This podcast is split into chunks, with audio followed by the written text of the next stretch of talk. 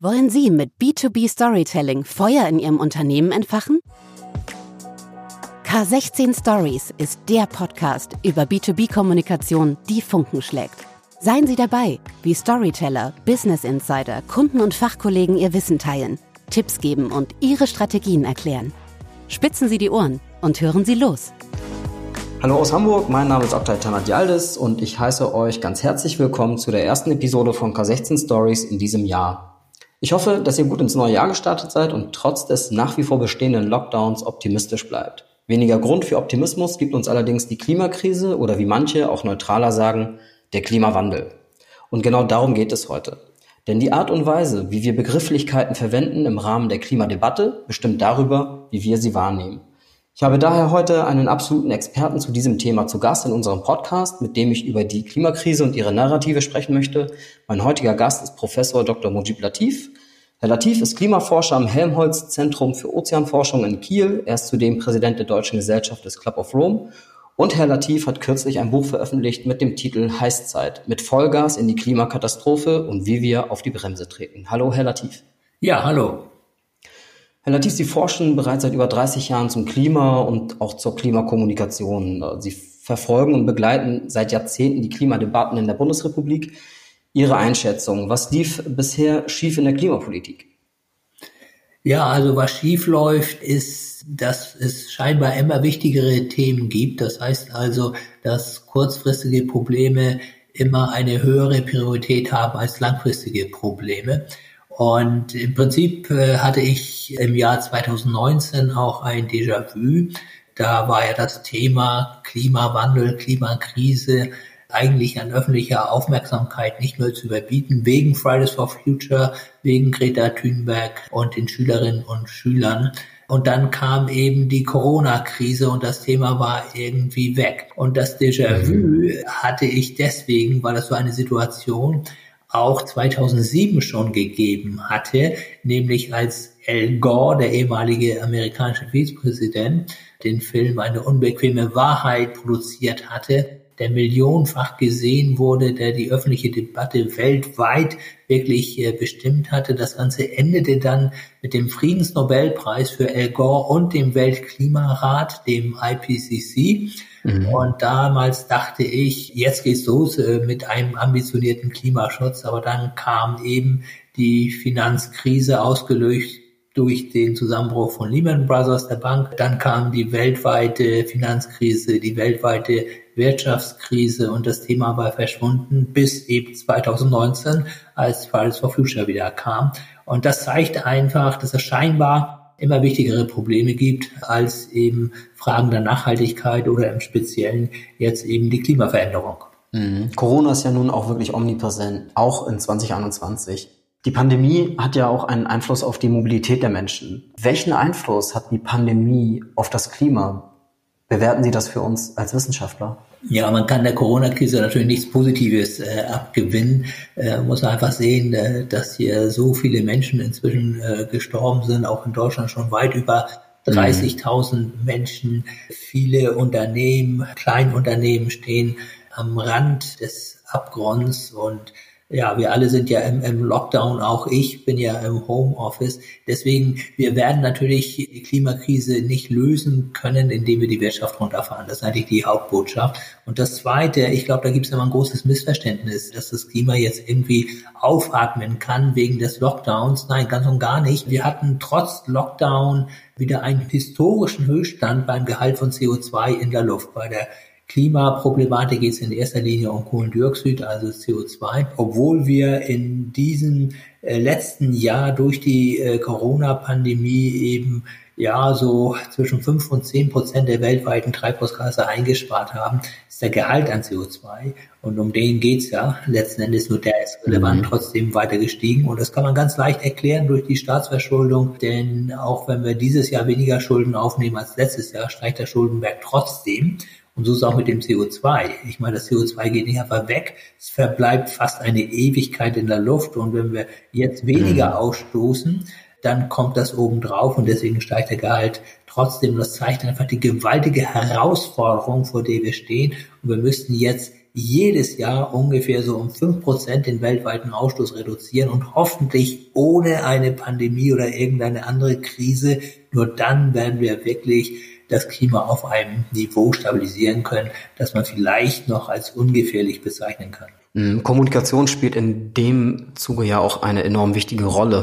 Wenn wir von der von Krisenkommunikation sprechen oder eben von der Klimakommunikation, welche Rolle spielt das? Also nehmen wir einfach mal drei Begriffe: Klimakrise, Klimawandel, Klimakatastrophe. Welche Rolle spielt das Framing in der Kommunikation in Bezug auf das Klima?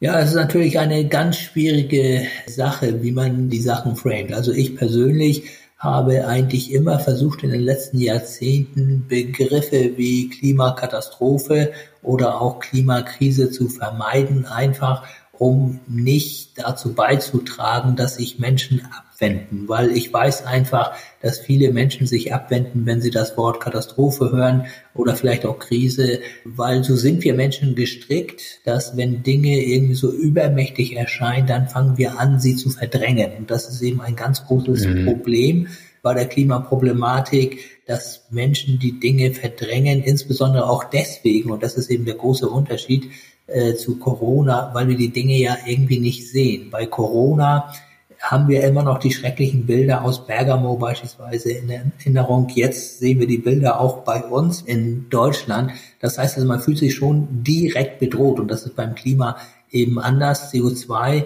sehen wir nicht und wir haben heute schon ein CO2-Gehalt in der Luft, den hat das seit Millionen von Jahren nicht mehr gegeben. Und eigentlich müssten jetzt die Alarmglocken schrillen, aber sie schrillen nicht, weil wir es nicht sehen, weil sich der Himmel nicht so hässlich bräunlich einfärbt.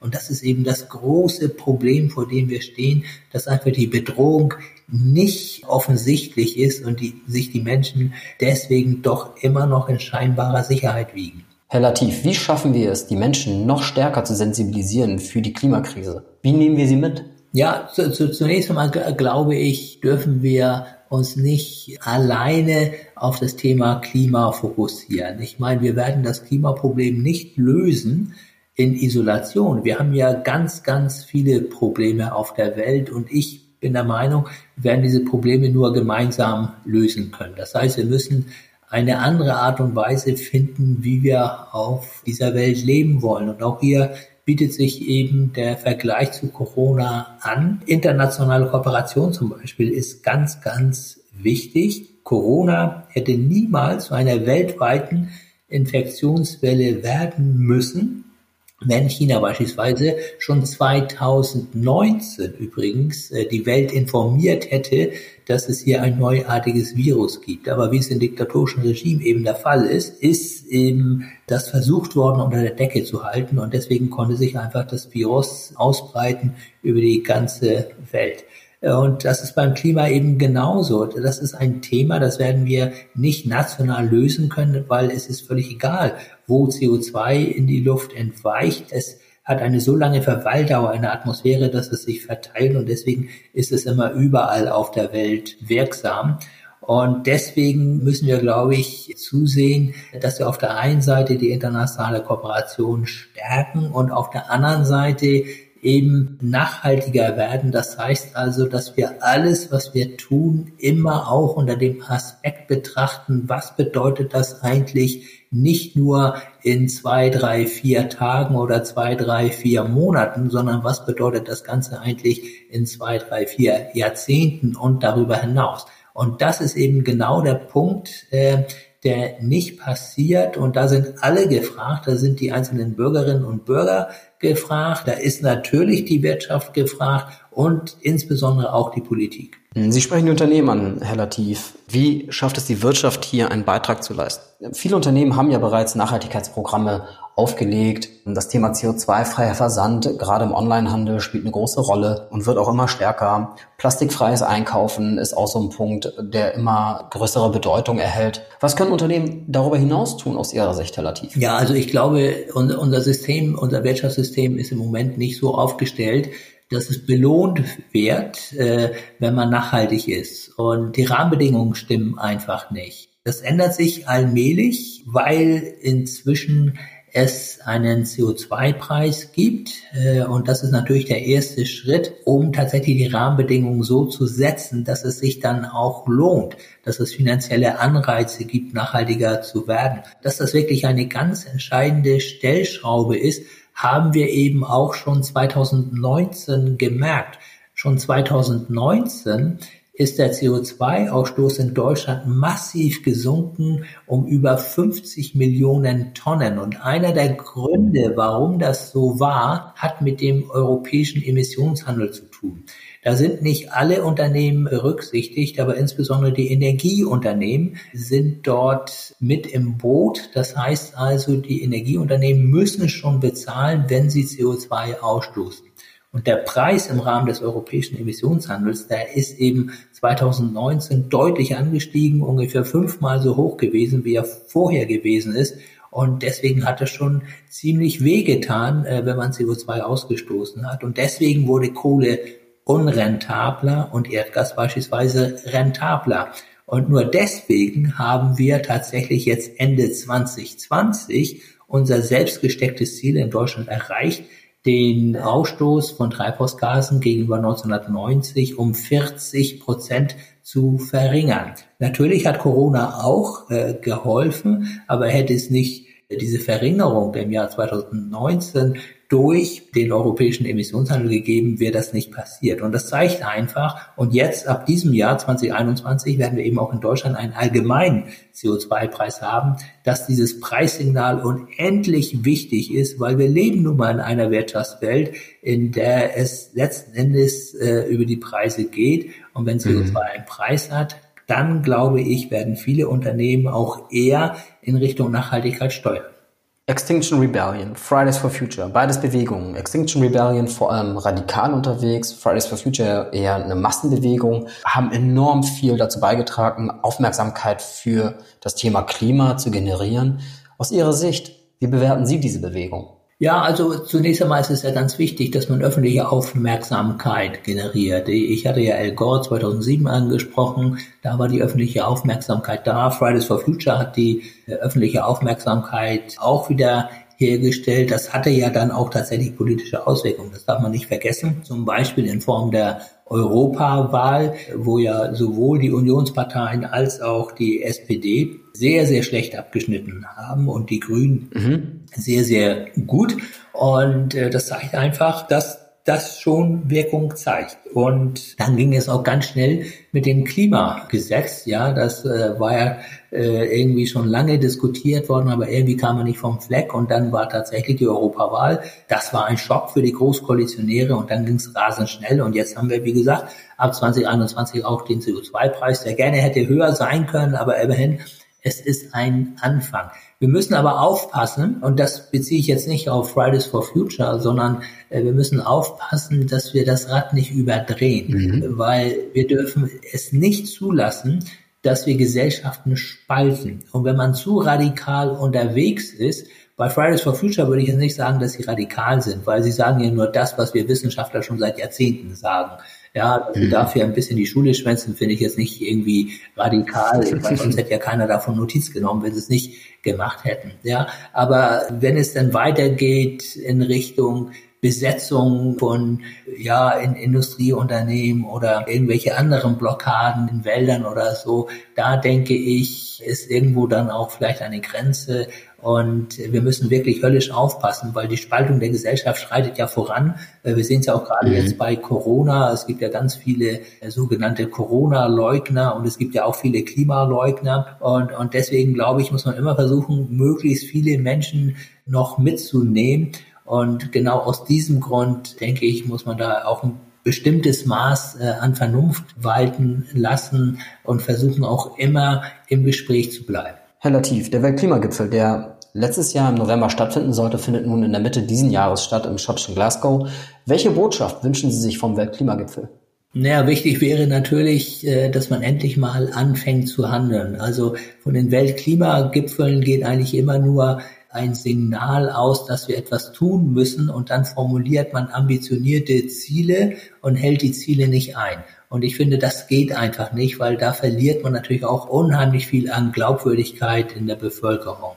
Und deswegen wünschte ich mir, dass man nicht immer sozusagen ein, ein, Wettbewerb bei den Zielen hat, äh, sondern ein Wettbewerb wirklich bei den Maßnahmen. Und ich hoffe, dass jetzt durch den European Green Deal der hoffentlich dann auch seinen Namen verdienen wird. Das muss man abwarten. Und mit der neuen Präsidentschaft in den USA, mit Joe Biden, vielleicht doch eine neue Ära beginnt beim internationalen Klimaschutz und dass es Europa und Amerika sozusagen wieder die Lokomotiven werden beim internationalen Klimaschutz. Und wir dürfen eins nicht vergessen, und da möchte ich Deutschland auch nochmal als Beispiel bringen. Natürlich hatten wir viel Glück, aber wir haben immerhin unseren Ausstoß von CO2 seit 1990, wie gesagt, um gut 40 Prozent verringert. Klar war die Wiedervereinigung mhm. dabei, äh, die uns da in jeder Hinsicht ein Geschenk bereitet hat und man hätte auch noch viel mehr machen können. Aber was ich sagen will, ist, dass Wirtschaftswachstum und Wohlstand und Klimaschutz offensichtlich ja keine Gegensätze sind. Und wenn es ein Land auf dieser Welt gibt, das es zeigt, dann ist es eben Deutschland. Und ich glaube, diese Botschaft, die müssen wir viel mehr nach außen tragen, in alle anderen Länder tragen, dass letzten Endes Klimaschutz auch ein Innovationsmotor ist, weil die nächste industrielle Revolution wird natürlich auch mit den erneuerbaren Energien zu tun haben. Deswegen, wenn man wirklich langfristig auch wettbewerbsfähig sein will, wenn man langfristig seinen Wohlstand sichern will, dann sollte man wirklich ambitionierten Klimaschutz betreiben. Lieber Herr Latif, ganz herzlichen Dank für dieses sehr interessante und aufschlussreiche Gespräch. Ja, sehr gern. Danke auch allen Zuhörerinnen und Zuhörern, dass ihr heute dabei wart. Ich sage Ahoi aus Hamburg und bis zum nächsten Mal. K16 Stories. B2B-Kommunikation, die Funken schlägt.